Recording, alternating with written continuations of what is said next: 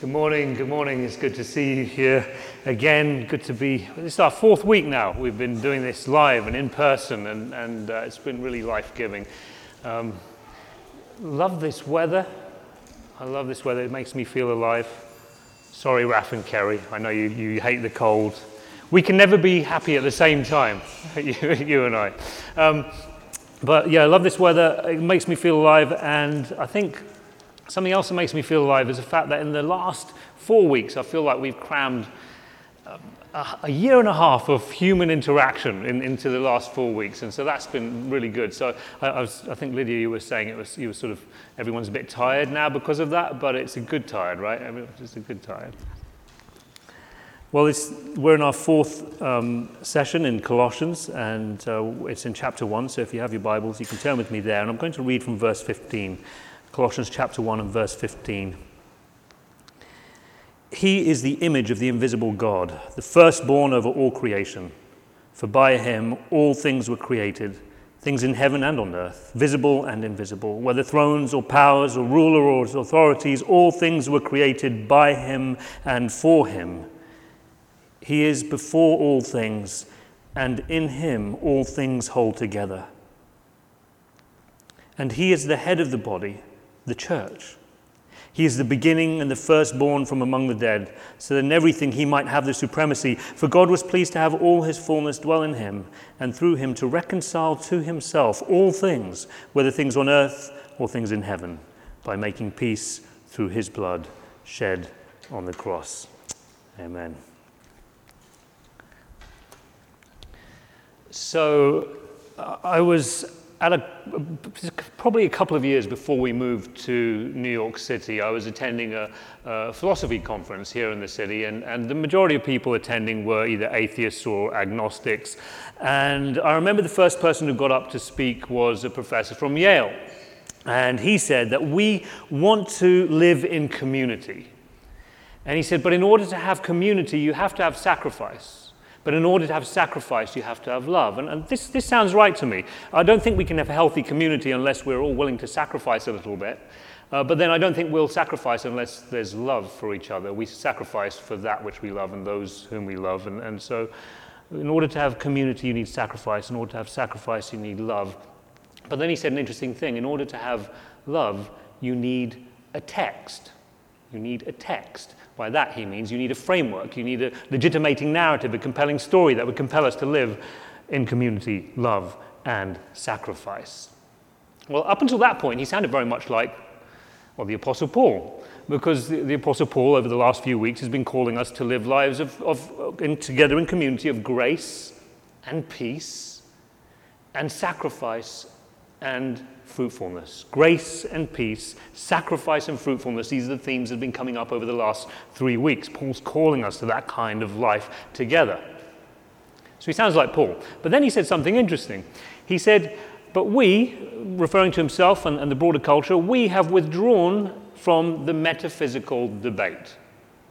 And, and by that is one way of saying, we're not going to talk about God any, anymore. So after that first session, I was sat around a, a, a conversation, discussion table, and um, people just making various comments. And, and I just made this, I think, rather pedestrian observation. I said, um, surely things like community, sacrifice, and love are rooted in some very profound metaphysical commitments. And, and here, here's, here's what I mean by that. If we're going to call people to community of, of community, sacrifice, and love, then this assumes that there is a goal for humanity, that humanity itself is actually aimed at something.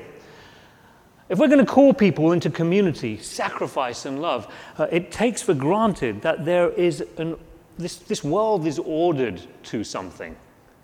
If we're going to call people to community, sacrifice, and love, it just assumes, it just presumes on the fact that there is a unity that binds everything together and relates one thing to another in some meaningful way.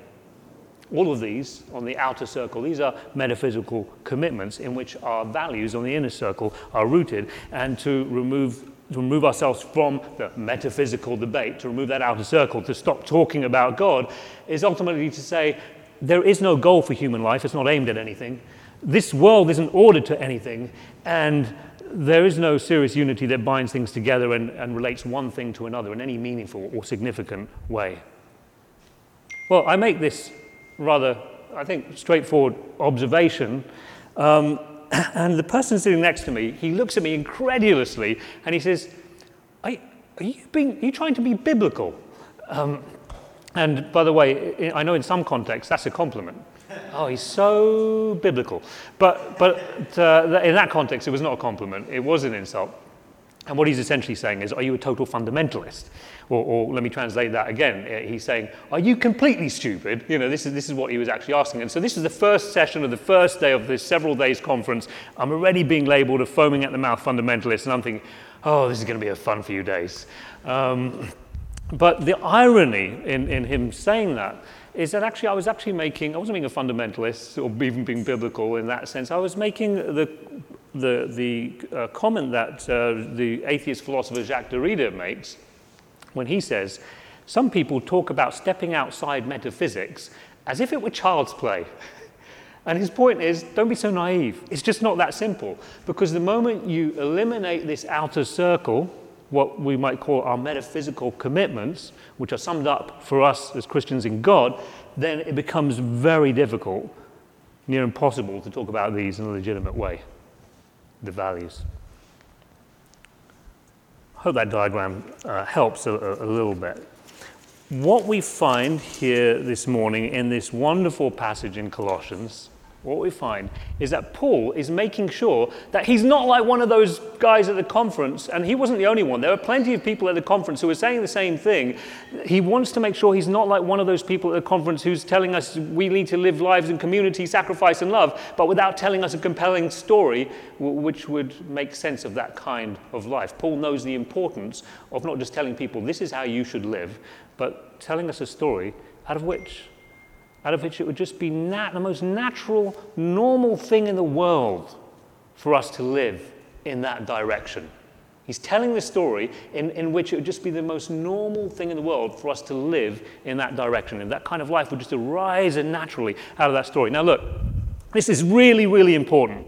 Uh, and, and so I, I think uh, I want to give a couple of examples of what happens when these things aren't integrated, right? Our, our values, our rules, or whatever you want to call it, are not integrated with, uh, with, the, with the story and bound up tightly together. Um, and I'm going to give you an example of what it looks like from outside the church, and then I'm going to give you an example of what it looks like from insi- inside the church. And, and hopefully we'll, we'll start to feel why this is an important part of what we're doing here at Trinity Heights, working hard to try and integrate the, the rules or the values with a story uh, and, and, making sure that they're t- tightly bound up together. So, a, a, view from outside the church, a view from outside the church is, is this growing chasm, and it's grown more in the last five years since we planted Trinity Heights five years ago. Right? The chasm is growing between the church and the broader culture.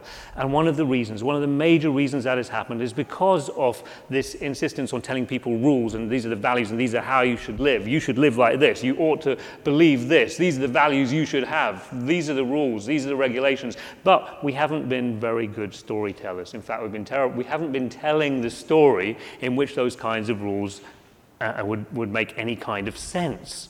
Right? And so, so what ends up happening is New York City looks at the church in the same way that guy was looking at me. You're completely stupid. Right? This, this, is, this is kind of the perspective that that creates. So that, that's a perspective from outside the church, and this is why it's really important to pull these things together. Here's our values, and, and here's the story in which these values make sense. Okay, view from inside the church. What I've found when these things are divorced, when we keep on talking about rules and commands and regulations, and, and we don't really, we're not very good storytellers, here, here's what happens it produces these very rigid kind of people.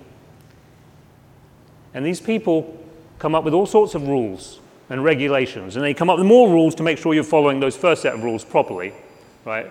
Rules for the rules.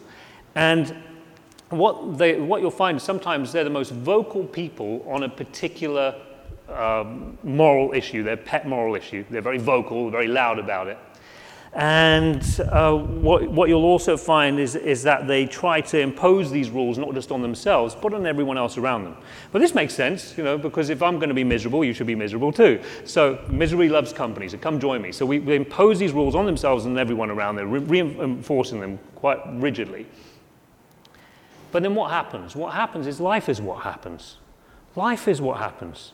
And they find themselves crushed. Life comes undone, and they find themselves crushed under the weight of their own rules and, and crushed under the weight of their own failure to follow their own rules. And what happens is they walk away from the Christian narrative, they walk away from Christian faith, they walk away from the church. They just walk away.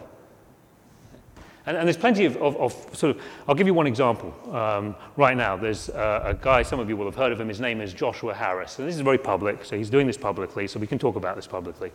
Um, Joshua Harris uh, wrote a book about 20 years ago called I Kissed Dating Goodbye. And it was a set of very rigid rules. This is how relationships need to be managed. This is how you, this is the frame, rigid framework in which you should approach relationships and dating, or not, as the case may be. Um, and apparently, I've talked to two or three of you this week have told me that that was practically uh, sort of compulsory reading for, for you in a sort of youth group or, or, church. For those of you who grew up, some of you grew up in the church. Um, and that was compulsory reading. Every, everyone had to, to, to read this book. Well, what happens is, uh, a couple of decades later, so just recently, uh, Joshua Harris has ditched his wife and he's ditched the church as well and his Christian faith. But of course, of course, there's no surprise there. Um, this is what this kind of rigidity produces. This is what happens when we give rules and values without and being just terrible storytellers. And look, me wrong, I'm not ragging on, on Joshua Harris. I'm, I'm ragging on the system that produces a Joshua Harris. Produces someone who feels they've got to sort of white knuckle it and grit their teeth and go, I'm going to get through this. It's always compelling until it's not. Well, Paul is not doing that. Paul is offering a compelling narrative in that passage I just read. Uh, and so, over the next three weeks, what I want to do this week and the next two weeks. I, I want to look at these three strands of this narrative that are woven very tightly together. Okay, so we're going to unpick it a little bit. Three strands of this narrative that are woven tightly together to form this, this very compelling narrative.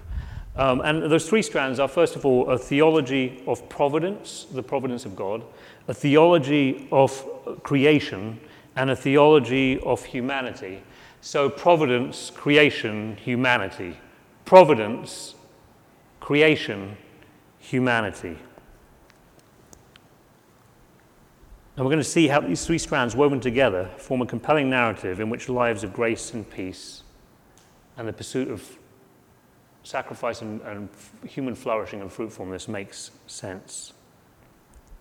So, in the time that remains, I want to look at providence this week, and I'm going to start with a few dictionary definitions of providence. This is sort of the classic Toastmasters style, isn't it? You know, a lot of uh, you go to a wedding and uh, marriage, the, uh, the, the, the dictionary definition of marriage is. So, but sometimes that's a good place to start, and, and I'm going to start there this morning with, with this theme. So, this is Cambridge Dictionary says providence, an influence that is not human in origin and is thought to control people's lives. Spooky. Uh, providence is God or a force which is believed by some people to arrange the things that happen to us. I, I like that. Arrange the things that happen to us. Providence is belief in God or a force that some people believe controls our lives and the things that happen to us. So those are three dictionary definitions I pulled up uh, the other day. And so there you have it. And now you know. Let us pray. Uh, Actually, I can't leave it there. And, and you know why? Is because while this is the popular version of the providence of God, this is the folksy, folk version of the providence of God. This is not actually what Paul is talking about here in Colossians. This, is, Paul, this, is, this doesn't get at the heart of what Paul means by the providence of God, or, or the, the, theology that he's building up in this passage, which we call the providence of God. Um, you know, one of the harshest critics of, of this sort of approach to the providence of God it doesn't actually come from uh, a Christian theologian. It doesn't come from a, a pastor with a theological bee in his bonnet. It doesn't come from any kind of Christian or theist at all. Um, it actually comes, the harshest critic of, of this sort of approach to the providence of God comes from uh, an atheist philosopher and his name is Frederick Nietzsche. Uh, so we, we made it to week four, guys. I want credit where credit's due. We made it to week four. For those of you who don't know, we, we, have, uh, we have a Nietzsche counter here, and, and we, we're trying to see how often I can go through, how many months I can go through the year without mentioning him. Um, we made it to week four. Um, so um, there, there you have it. Uh, so this is Nietzsche complaining uh, uh, quite loudly about the abuse of this term of uh, divine providence. And he says this Yet the most modest expenditure of intelligence, not to say decency, Okay, it gets worse, so that's just the beginning. Yet the most modest expenditure of intelligence, not to say decency, would convince these interpreters of the complete childishness and unworthiness of such an abuse of divine dexterity. Even the slightest trace of piety, he's appealing to Christian piety here. Even the slightest trace of piety in us ought to make us feel that a God who cures a head cold at the right moment or tells us to get into a coach just as a downpour is about to start. Is so absurd a God, he would have to be abolished, even if he existed. A God as a domestic servant, as a postman, as an almanac maker, at bottom, a word for the stupidest kind of accidental occurrence divine providence, as it is still believed in today by almost every third person in cultured Germany, would be a stronger objection to God than any other that could possibly be thought of. And in any case, it is an objection to the Germans. Now, just to be clear, Nietzsche is not here attacking divine providence. Notice he puts it in inverted commas there. Nietzsche is arguing that what people commonly refer to as divine providence is a misnomer for what he calls an abuse of divine dexterity. Uh, in other words, a, a, religious nomenclature to interpret the, the, what he says is the stupidest kind of accidental occurrence whereby the providential is reduced to the provincial in countless petty ways. Look what he's doing here. As I said, Nietzsche is appealing to Christian piety. he's appealing to intelligence, to decency, and then he, then he goes, Look, please have some Christian piety about you. As he pleads with cultured German Christians to stop talking about God in such irreverent and impious tones. In other words, Nietzsche is what here is not an objection to the providence of God, but as he says, it is an objection to the Germans or rather an objection to German Christians who talk about the providence of God so irreverently. Now, this may be a little confusing. Why would this all out atheist, the most thoroughgoing atheist there has ever been uh, in terms of working it out philosophically, why would he be concerned about us getting this right? why, would, why would Nietzsche, of all people, as an atheist, be so concerned about, st- please talk about the God's providence with a little bit of reverence, a little bit of piety? Why would he do that? What, what's it to him? What would he care? Well, look, here's his valid and, and I think um, very legitimate concern, and, and it's this. If we satisfy ourselves with simply lampooning the popular version of God's providence, and by the way, you can apply this to any aspect of the Christian narrative, if we satisfy ourselves with simply lampooning the popular or folk version of the providence of God, and we never come to grips with what Paul is talking about in terms of the providence of God, then even with the best will in the world, we will only ever be able to shuffle sideways from folk religion into folk atheism. And, and essentially saying that's essentially what most people who call themselves atheists today have done. And that is what's going on uh, with many people uh, in what's known these days as evangelicalism. And, and, not all evangelicals, but evangelicals, a lot of them are, that's kind of essentially a shuffling sideways from folk religion into folk atheism. And so you may identify as an atheist, but he's saying you will labor the rest of your life under profoundly Christian assumptions. And he's saying, look, we can, we can do better than that. I mean, I know you don't come to church expecting to learn how to be a better atheist, but um, may it never be said that we, we don't like to help everyone here at Trinity Heights. Um, we aim to please. So, look, he doesn't believe in divine providence himself because, of course, he's an atheist, but he understands that conceptually, conceptually, divine providence is deep at work, deep within Western culture and large ways of Western thinking, and he sees it spreading around the world like a virus. So, providence for Nietzsche, of course, the kind of the way it's working deep within Western culture is, not this popular stuff, it's working at another level. Um, and it's, it's not for him, of course, this idea that, well, God told me to bring my umbrella this morning because he knew it was going to rain, even though my weather app said it wasn't going to rain, right? Which is not a big achievement anyway. Have you, you've, you've you've had that right where you look at your app and it says it's not raining and you look outside and it's raining right just out the window. Um, this is not uh, providence as in God made the C train come on time so I could get to my all important meeting, right? Right? Because you know God can't make the C train come on time. Um, oh, I'm, I'm, joking. Uh, so, so, but but um, this, this is, he's saying, this is not God the domestic servant, not God the postman, not God the almanac maker, but rather the providence of God, the way the Apostle Paul describes it right here.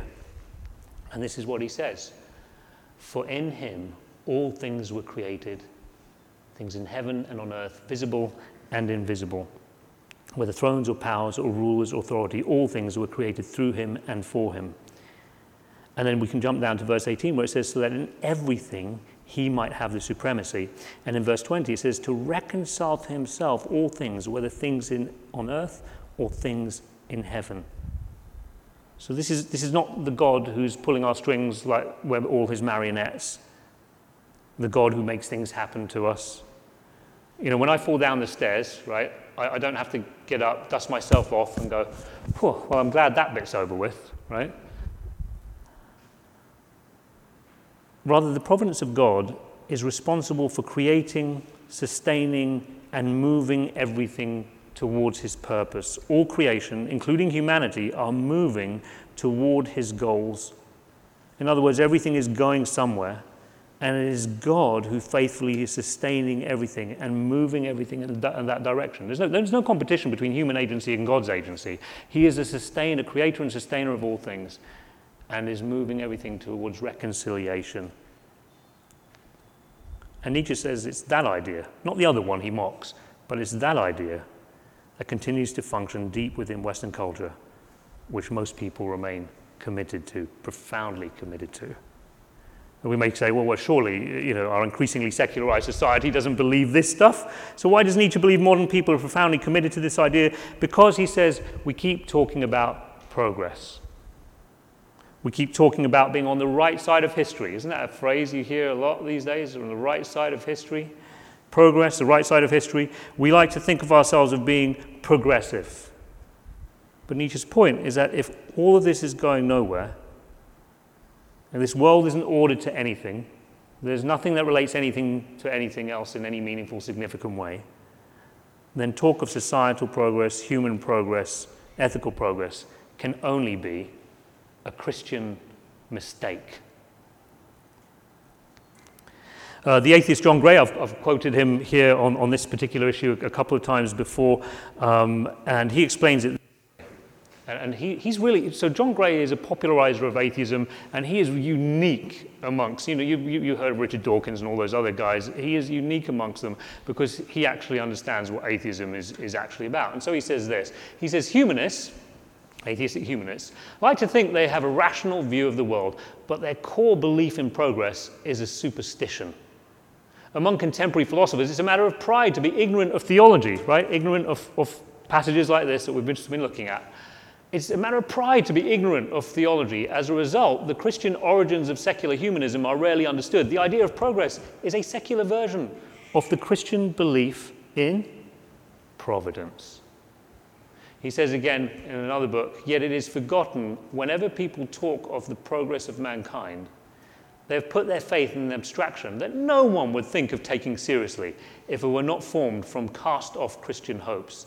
The humanist belief in progress is only a secular version of this Christian faith.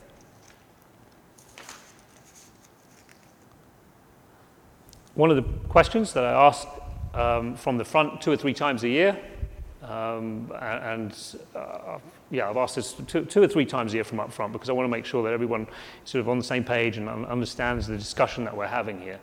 Is the simple question, what is progress? And when you ask that question, um, you can always tell when someone gets it and when someone doesn't understand the question. So a friend of mine was sat in a bar with a couple of PhD students on either side, and she just asked them this question, what is progress? Now, one PhD student started listing off all these examples of, of progress. You know, we've got women's rights and, and uh, gay rights, and we've got, you know, just going down the, the list of society's progress. The other guy, he doesn't get it. He, he, when, when someone starts to respond to this question with a list of examples of ethical and societal progress, they don't understand the question. That's all that means. The other guy on the other side, his response was, oh shit. I mean, that's, that's what he said. He's like, oh shit. And that's a guy who understands the question. I've asked this question from the front a couple of years ago. I, I, I, said, What is progress? And, and, and someone else in the congregation said that this question, she told me, was burning a hole in her mind. She couldn't sleep at nights um, for, for a long time just thinking about this question. And by the way, I, I, never mean to cause insomnia for anyone on a Sunday morning in the week coming ahead, um, so apologies in advance if, if, that's what happens. But, but she said she just couldn't get it out of her head. She's a corporate lawyer, works downtown, and this question had implications, she said, for her profession, let alone for the rest of life and, and the culture and world in the valleys in, in which she and her friends live. Uh, and, and so that's a person. That's a person who understood this question and he only needed to catch a glimpse of her own metaphysical commitments, which he never knew she had. For in him all things were created, things in heaven and on earth, visible and invisible, whether thrones or powers or rulers and authorities, all things have been created through him and for him, so that in everything he might have the supremacy and reconcile to himself all things, whether things on earth or things in heaven. I'll close with this. There's a challenge here for Christians to talk more reverentially about the providence of God. There's a challenge here for atheists to step out from God's shadow, as Nietzsche calls it. And I think there's a challenge here for Christians and skeptics to create a better conversation and for all of us to understand where hope comes from. Let us pray. Despite everything, Father, um, I think most of us are pretty uh, hopeful people. We can't live without hope. Father, we thank you for the Christian story and the hope that that has brought into our lives. We pray that as a people, we would be a people of hope who are immersed in this story, where this story grips us in a way that there's just a, it would compel others to live lives of fruitfulness, grace, peace, and love and sacrifice for each other. Father, we pray these things in Jesus' name. Amen.